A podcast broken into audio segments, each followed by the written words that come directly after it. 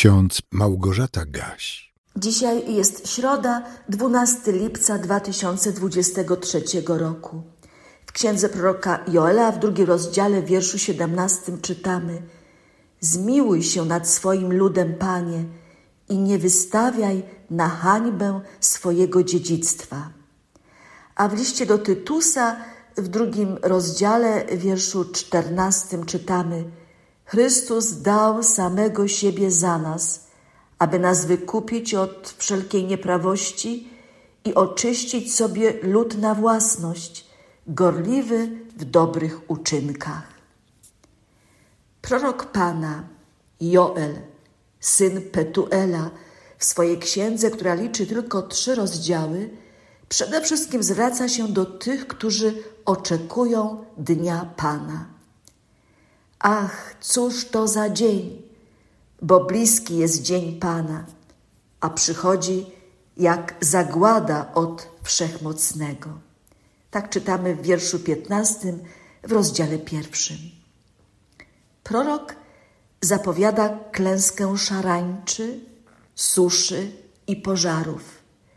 W jego księdze odnajdujemy bardzo sugestywne obrazy zniszczenia, klęski, rozpaczy.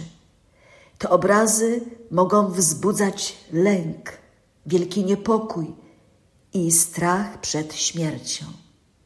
W rozdziale drugim, wierszu dziesiątym, jedenastym tak czytamy.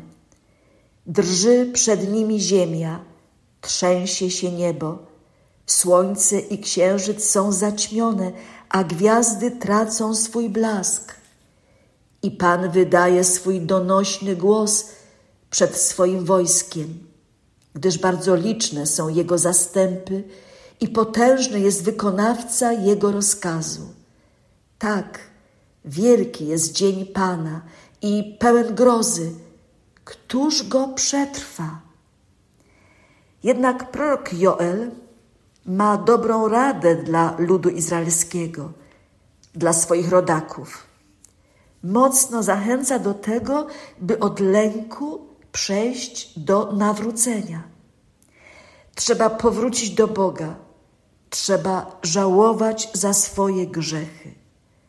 W rozdziale drugim, w wersetach od 12 do 17 tak czytamy. Wszakże jeszcze teraz mówi Pan, Nawróćcie się do mnie całym swym sercem, w poście, płaczu i narzekaniu. Rozdzierajcie swoje serca, a nie swoje szaty, i nawróćcie się do Pana swojego Boga, gdyż On jest łaskawy i miłosierny, nierychły do gniewu i pełen litości, i żal mu karania. Kto wie, może pożałuje, i zlituje się i pozostawi błogosławieństwo, abyście mogli składać ofiarę z pokarmów i płynów Panu waszemu Bogu. Zatrąbcie na rogu na Syjonie, ogłoście święty post, zwołajcie zgromadzenie, zgromadźcie lud, poświęćcie zebranie, zbierzcie starszych, zgromadźcie dzieci i niemowlęta, Niech oblubieniec wyjdzie ze swej komory, a oblubienica ze swej komnaty. Niech kapłani, słudzy Pana, zapłaczą między przedsionkiem a ołtarzem i mówią: Zmiłuj się nad swoim ludem, Panie, i nie wystawiaj na hańbę swojego dziedzictwa, aby poganie szydzili z niego. Dlaczego mają mówić wśród pogańskich ludów, gdzie jest ich Bóg? Drodzy słuchacze, być może pamiętamy, że nie tylko prorok Joel używa tego argumentu. Z ust Mojżesza oraz innych proroków także pada to pytanie. Panie Boże, nie pozwól na to, by obce pogańskie ludy mogły stwierdzić, że Bóg Jahwe zapomniał o swoim narodzie wybranym. Czy rzeczywiście chcesz ten naród całkowicie zniszczyć?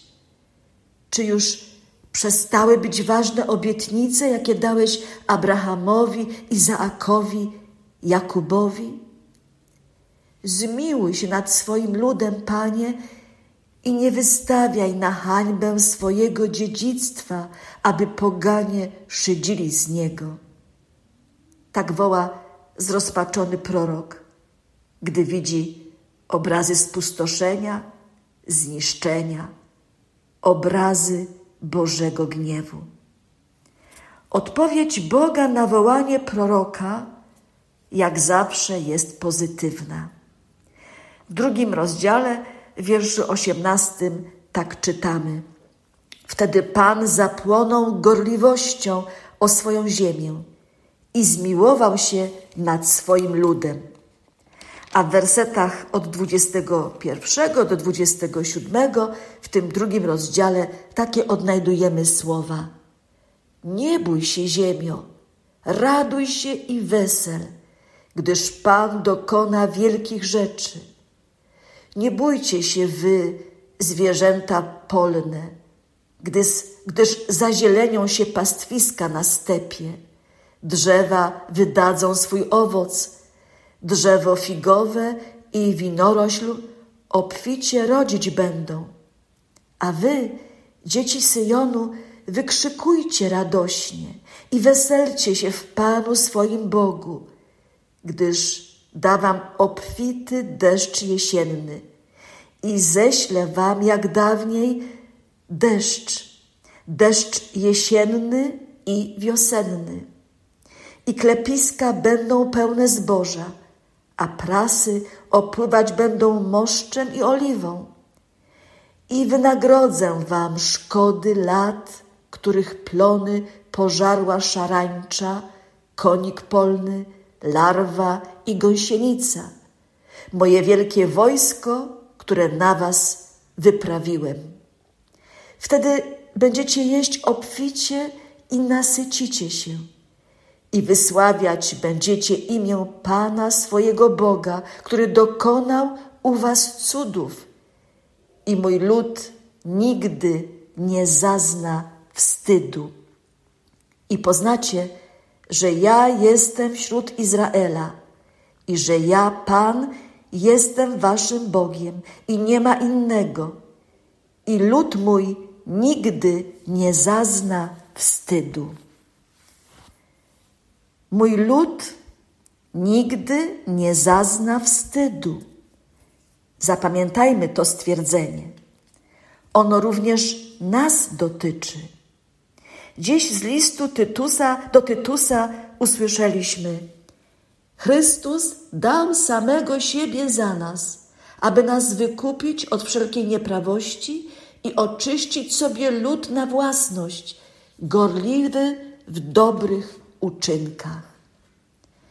Drodzy słuchacze, przez Chrzest Święty zostaliśmy włączeni do ludu Bożego, a więc nie musimy się pogrążać w rozpaczy, widząc współczesne obrazy spustoszenia, klęski, zniszczenia.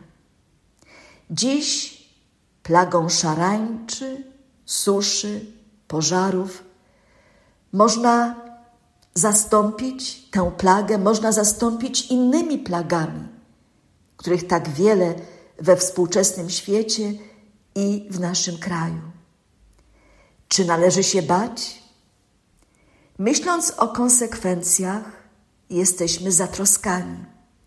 Ale myśląc o wszechmogącym i, miłosiernym Bogu, który już przygotował dla nas wybawienie od wszelkich plag i nieszczęść, już objawił swoją wierność i miłość w osobie Jezusa Chrystusa, jedynego Syna, którego posłał na świat, bo chciał nas uratować, pragnął zbawić.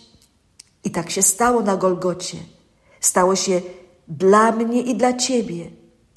Dlatego nie musimy się bać, bo wiemy, że nasz Bóg już zmiłował się nad nami i nie wystawił na hańbę swojego dziedzictwa. Jako modlitwę na zakończenie naszego dzisiejszego rozważania przypomnijmy sobie słowa ze śpiewnika ewangelickiego z pieśni 369, zwrotkę czwartą. Patrz łaskawie na swój lud, skłoń ku swemu się stworzeniu, prowadź go do życia wód, by nie zginął w utrudzeniu. A gdy przetrwa życia znój, niech majestat ujrzy Twój. Amen. I niech Wam wszystkim błogosławi Wszechmogący i miłosierny Bóg, Ojciec, Syn i Duch Święty. Amen.